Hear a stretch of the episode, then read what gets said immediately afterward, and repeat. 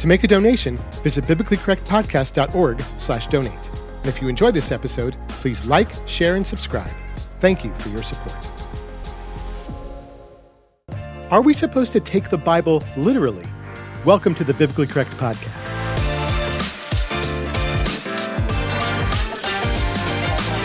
Shalom, y'all. This is the Biblically Correct Podcast, teaching biblical correctness in a biblically incorrect world. My name is Kevin Geoffrey. I'm a Jewish follower of the Messiah Yeshua, Jesus, and I love teaching the scriptures. Are we supposed to take the Bible literally? Well, that depends on what literally literally means. Do we mean that God, who is our rock, is literally an actual rock? Or that Yeshua, who is the door, is literally an actual door? Or by literally, do we mean we believe that God literally created the universe in six days? that Moses literally received the stone tablets from God, and that Yeshua literally died, was buried, resurrected, and ascended to heaven, actually saving us from death and providing a real way to live with Him forever. To take the Bible literally means that we accept what it says as factual and true, that even the most unbelievable things it says are trustworthy and real.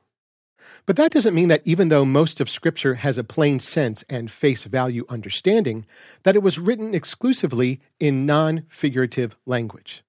On the contrary, the message of God's perfect word has been conveyed to us through the creative literary forms of man. And so that we aren't confused or mistaken about what we read, we need to be aware of the types of literature and figures of speech that make up the Bible. So today, I want to affirm the idea of taking the Bible literally, of accepting it as factual and true as written, but to also recognize how the authors convey that truth, sometimes in figurative, non literal ways. So let's start by breaking down the basic types of literature or genres that we find in the Bible.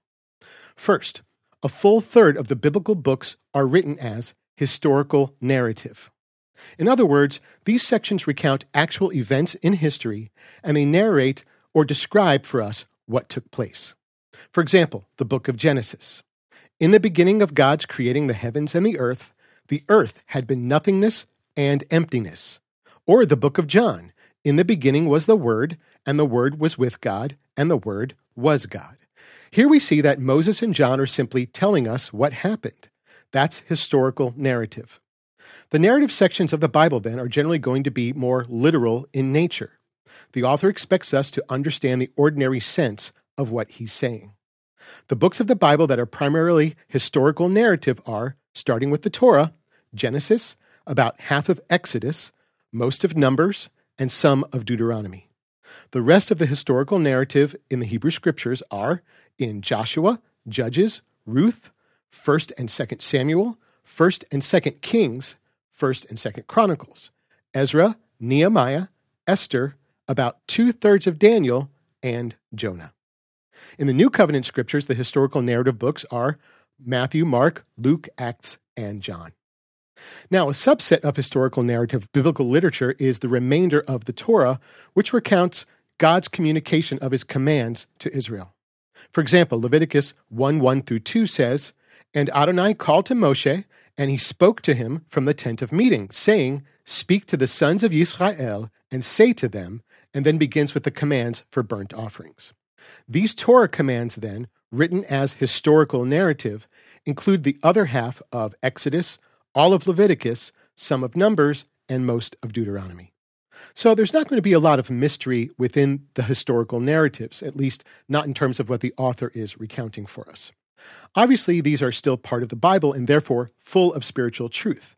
But as a form of literature, we're supposed to read and understand them primarily as historical documents.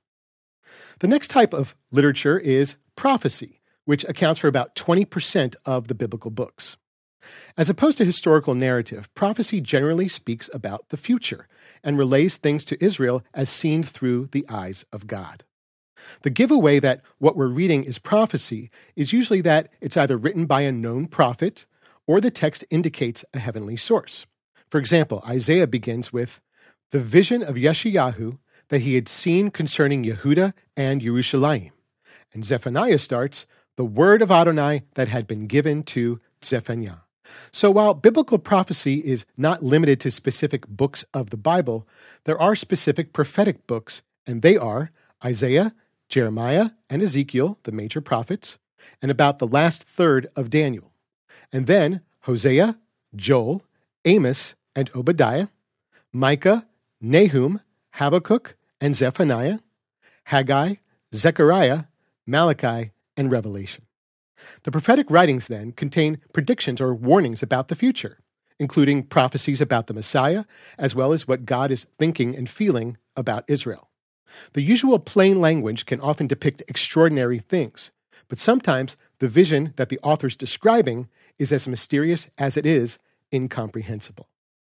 The third main biblical literary type is poetry, which describes the style of writing more than the content itself. While it doesn't much resemble the rhyme and meter we're familiar with in English poetry, biblical poetry has forms all its own and is used as a creative means of communication in the same way we might express ourselves in poetry or in song. Bible publishers generally do us a favor to let us know we're reading poetry through poetic typography. The text is formatted to look like poetry rather than normal paragraphs. Take Psalm 119, verses 1 through 2, for example. Blessed are those whose way is blameless, who walk in the law of the Lord. Blessed are those who keep his testimonies, who seek him with their whole heart.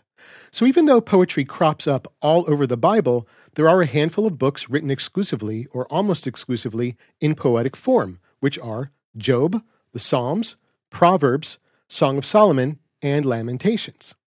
Ecclesiastes, which contains some poetry, is also often lumped in with these writings, being considered as part of the so called wisdom literature, along with Job and Proverbs. But while each of these books are unique in their content, they find themselves in this category primarily for their similarity in writing style.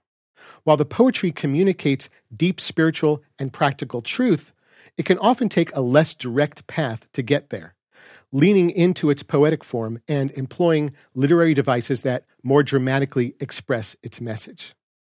That said, just because these sections of the Bible are written in poetic form, it in no way indicates that what the author is saying is any less historically accurate or true.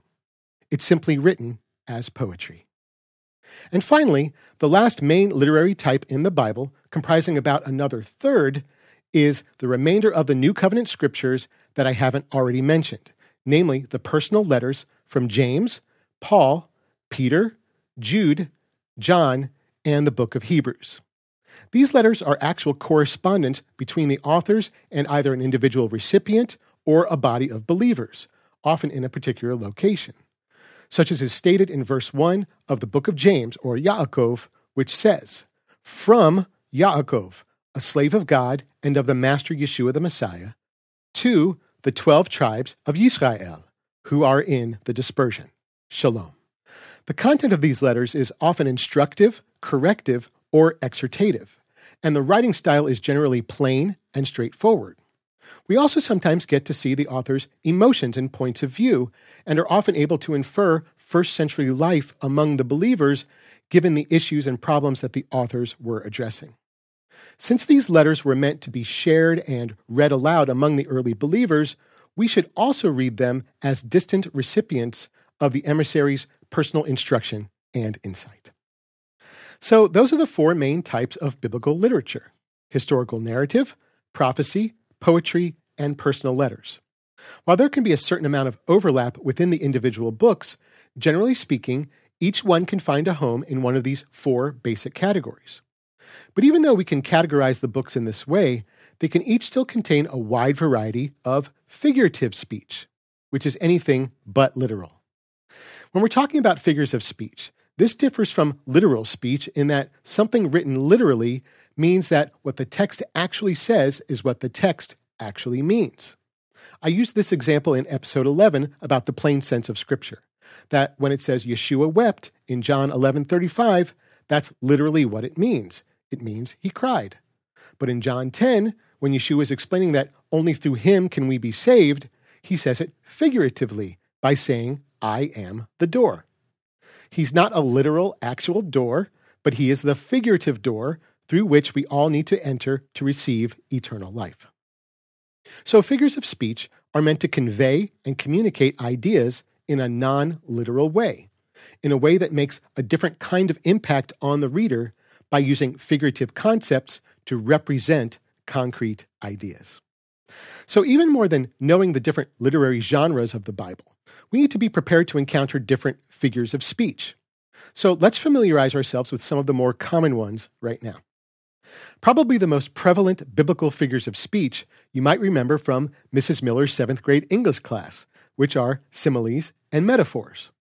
Both of these do the same thing. They're used to compare seemingly unrelated things. But while a simile says that one thing is like or as another thing, a metaphor says that one thing is another thing, not literally, but figuratively. So, for example, we find a simile in Numbers 1333 when the spies came back from spying out the promised land and report that the people they found living there were so huge that, quote, we seemed to ourselves like grasshoppers. So the spies used a simile comparing themselves to grasshoppers to describe how small they felt. They didn't think they were actual grasshoppers. Yeshua also often employed similes, as in Matthew 13 31, when he said, the kingdom of heaven is like a grain of mustard seed. So here the master is comparing the kingdom of heaven with a grain of seed. In this case, the tiniest of seeds with the ability to grow exponentially. He wasn't saying that a mustard seed is literally indistinguishable from the kingdom of heaven. Metaphors, on the other hand, can be a little less easy to spot because they're not given away by the words like or as. For example, we find multiple metaphors in Psalm 18:2. The Lord is my rock and my fortress and my deliverer, my God, my rock, in whom I take refuge, my shield and the horn of my salvation, my stronghold. So David is using metaphor here to compare Adonai to a rock, a shield, and a horn, even though he's obviously none of those. He's using that imagery to convey the type of deliverance and salvation that Adonai provides. Yeshua also used metaphor, as in Matthew 26, 26 through 28, when during his last Passover, as they were eating, Yeshua, having taken some matzah bread and having blessed it, broke it, and giving it to the disciples, said, Take, eat, this is my body. And having taken the cup and having given thanks, he gave to them, saying, Drink of it, all of you, for this is my blood of the covenant. So here the master used metaphor to compare his body and blood to the matzah and fruit of the vine, using them to depict how we're to associate him with the remembrance of the Passover. Based on the plain sense of the text, they were not literally his flesh and blood. Metaphors are all over the place in the Bible.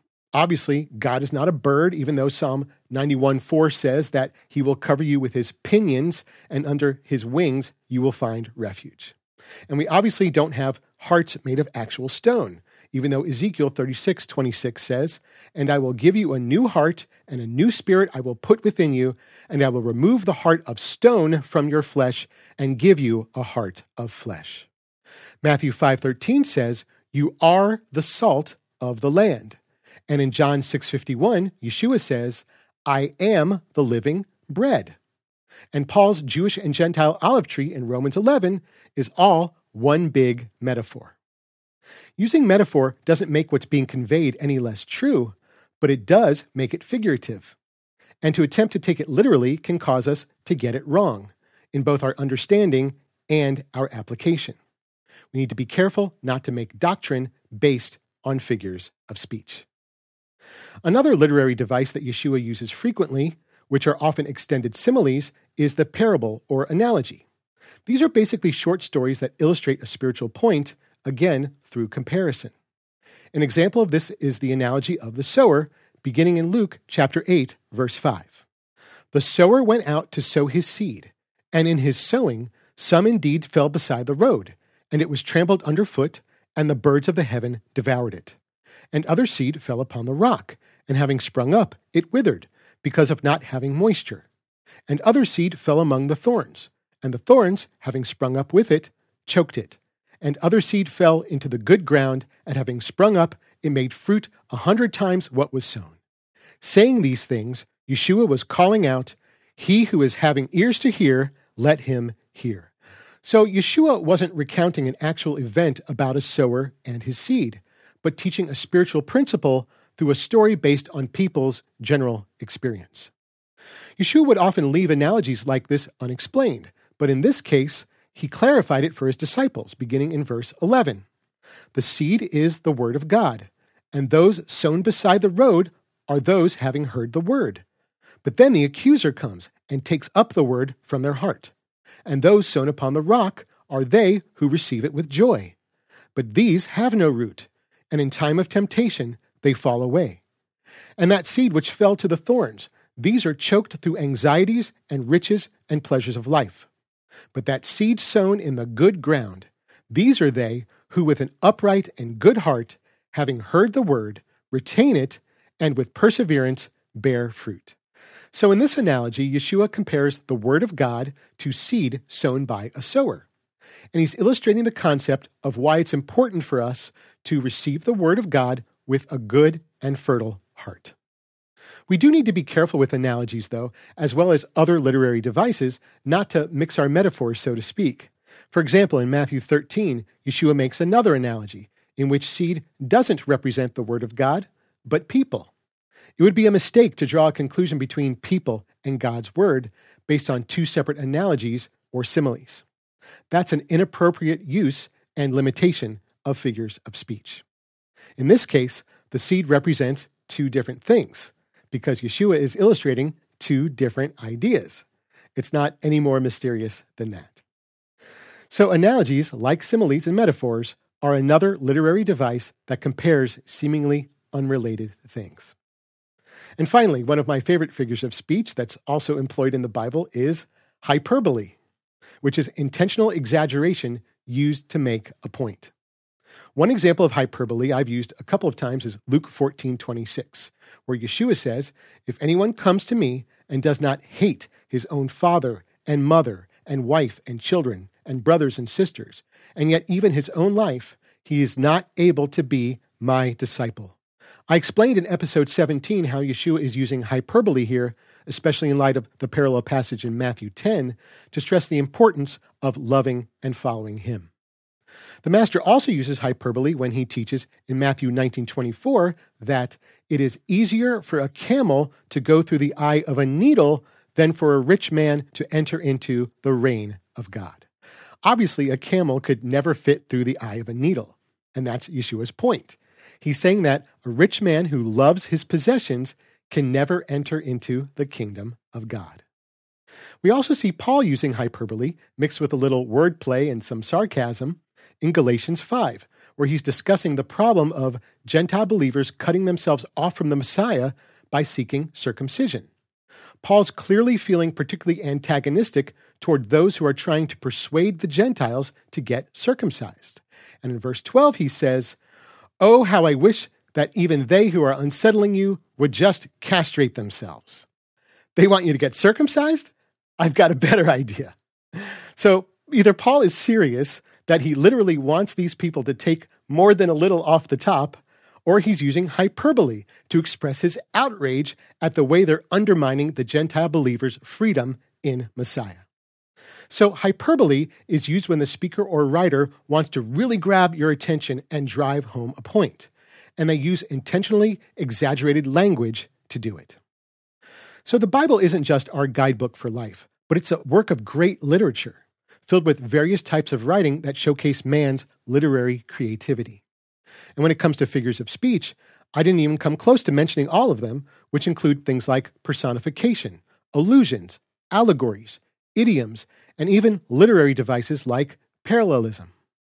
Knowing the different literary genres and figures of speech in the Bible isn't simply interesting background information, but are important to be able to recognize to help us avoid misunderstanding and misinterpreting God's word. If we don't do these things, what do we do, for example, with Joshua 10 12 through 14, which says, At that time, Joshua spoke to the Lord in the day when the Lord gave the Amorites over to the sons of Israel. And he said in the sight of Israel, Sun, stand still at Gibeon, and moon in the valley of Aijalon. And the sun stood still, and the moon stopped, until the nation took vengeance on their enemies. The sun stopped in the midst of heaven and did not hurry to set for about a whole day. There had been no day like it before or since when the Lord obeyed the voice of a man, for the Lord fought for Israel. So clearly, this is written as historical narrative. And if it weren't for the astounding claim made here in these verses, we wouldn't even give it a second thought. So now we're faced with the question could the sun and moon actually have stopped moving? Well, we could refuse to accept it by suggesting that the author was just being figurative, but it doesn't read that way at all, does it? Everything in this passage is telling us, from a literary standpoint, that this is an account of an actual event, giving us even more reason to believe that it's so. For a whole day, the sun literally stopped moving. It's the same thing with Jonah 1:15 through 17, which says, "So the men picked up Jonah and hurled him into the sea, and the sea ceased from its raging. Then the men feared the Lord exceedingly, and they offered a sacrifice to the Lord and made vows. And the Lord appointed a great fish to swallow up Jonah. And Jonah was in the belly of the fish three days and three nights. And in chapter 2, verse 10, it says, And the Lord spoke to the fish, and it vomited Jonah out upon the dry land. It's incredible, right? It's unbelievable. But again, it's written as historical narrative, meaning that the author is expecting us to take him literally. And do you know who does take the book of Jonah literally? Yeshua. And we know this because he states what happened to Jonah as fact in Matthew chapter 12, verse 40.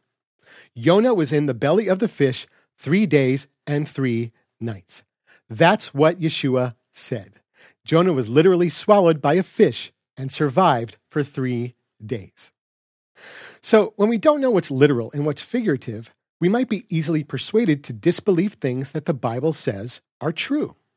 If we can't accept that the sun literally stood still, or that Jonah literally lived and prayed for three days inside a fish, then maybe there are other fantastic things in the Bible that we shouldn't take literally, like the resurrection of Yeshua or the promise of eternal life. The misunderstanding can also go the other way, mistaking the figurative for the literal. One of my favorite examples comes from Judaism and the invention of the mezuzah. The mezuzah is a small case containing a tiny parchment of scripture, which is then affixed to the main doorpost of the home. In some homes, every doorway gets a mezuzah except for bathrooms. Setting aside for a moment that in Hebrew, mezuzah means doorpost, not a box you affix to a doorpost, the idea for Judaism's mezuzah comes from the Ve'ahavta, Deuteronomy chapter 6, verses 6 through 9, where Moshe says, Take to heart these instructions with which I charge you this day. Impress them upon your children, recite them when you stay at home and when you are away, when you lie down and when you get up. Bind them as a sign on your hand, and let them serve as a symbol on your forehead. Inscribe them on the doorposts of your house and on your gates. This is also the portion of Scripture where tefillin or phylacteries come from. Like the mezuzah, tefillin includes a box containing a parchment that is wrapped to the forehead with a strap extending down the arm to the hand, just like Deuteronomy 6 describes according to this translation. The only problem is verses 8 through 9 are figurative, not literal. How do I know? Well, first of all, Moshe said a whole lot more that day than what could fit on a small piece of parchment. Even if your solution wasn't an amulet affixed to your doorway, is it really practical to inscribe the book of Deuteronomy on your doorpost or to keep it strapped to your head? But more than that, the Torah itself tells us that what has since become the tefillin and the mezuzah isn't literal but figurative. We just have to look at Exodus chapter 13, which says in verses 7 through 9 Throughout the seven days of the feast, unleavened bread, matzah, shall be eaten. And this shall serve you as a sign on your hand and as a reminder on your forehead, in order that the teaching of the Lord may be in your mouth. And also in verses 13 through 16, you must redeem every firstborn male among your children, and so it shall be as a sign upon your hand and as a symbol on your forehead, that with a mighty hand the Lord freed us from Egypt. So here, just as in Deuteronomy, Israel is told to put signs on their foreheads and hands namely matzah and their firstborn male children. Does that mean we're also supposed to literally bind bread and people to our hands and heads? So, what are our options here? Well, we can literally try to write Deuteronomy on our doorposts and strap it to our heads and hands, along with the Passover matzah and our firstborn male children. Or we can obey it as it's intended, as a figure of speech instructing us for the very reason that it says in Exodus 13:9, in order that the teaching of the Lord may be in our mouth. When we walk by the way, when we lie down, when we arise, when we keep the feast, when we redeem our firstborn, and when we pass through the doorways of our homes, whether to go inside to be with our family or to go out to interact with the world. So Moses never commanded the literal writing or affixing of the commands on our heads or the doors and gates of our homes, but to have those commands always at the forefront of our minds, repeatedly in our mouths, and continually guiding the actions of our hands. This kind of misunderstanding also gave way to the Christian practice of communion, beginning with the Catholic doctrine of the Eucharist and the belief that the bread and fruit of the vine are changed in substance into the literal body and blood of Yeshua. And again, rather than understanding the scriptures as metaphorical, they were taken literally. Having taken some of the matzah, he said, Take, eat, this is my body. And having taken the cup, he said, Drink of it, all of you, for this is my blood of the covenant that for many is being poured out for the release from sins. And aside from the fact that the Torah forbids everyone universally from eating blood, as well as forbidding human sacrifice, we know that Yeshua meant all this figuratively. First, because of common sense, and second, because of the context in which he said it. In Matthew 26 29, he continues, And I say to you that I will not drink this fruit of the vine from now on until that day when I drink it with you new in the reign of my Father. Clearly, the fruit of the vine is still the fruit of the vine, which Yeshua himself intends to one day drink again with his disciples. He's not going to eat his own flesh and drink his own blood. As I said earlier, Yeshua was teaching the disciples to remember his covenantal death as fulfillment of the Passover. Just as Adonai had delivered Israel, releasing them from the bondage in Egypt, Yeshua's blood was about to be poured out for everyone for our release from sin. In telling his disciples to eat the bread and drink the cup, Yeshua wasn't inventing a strange new ritual, but explaining how he figuratively embodied yet literally fulfilled the defining deliverance of the people of Israel. So, the failure to recognize literal as literal and figurative as figurative can leave us disbelieving the truth and believing in the imagined. Whether we're reading historical narrative, prophecy, poetry, or personal letters, or wrestling with a simile, metaphor, analogy, or hyperbole, we need to be able to take into account the many genres and figures of speech of the Bible. We need to treat the Bible not just as a spiritual document, but as a God breathed, humanly authored work of literature. Otherwise, it can leave us unmoored from fantastic fact and clinging with our lives to rationalized fiction.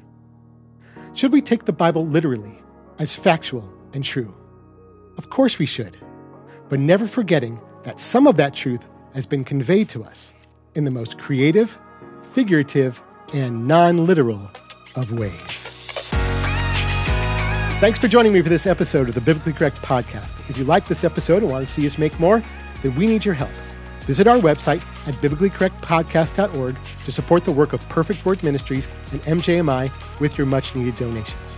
And of course, don't forget to like, share, comment, subscribe, and ring the bell to receive notifications whenever a new episode is posted. If you have any questions about this teaching, or if there are any other topics you'd like to see me cover, leave me a comment or shoot me an email at kevin at perfectword.org. That's kevin at perfectword.org. Until next time, Remember that every scripture is God breathed and profitable for teaching, for refuting, for setting a right, and for instruction that is in righteousness, so that the man of God may be fully equipped, having been completed for every good act. Shalom.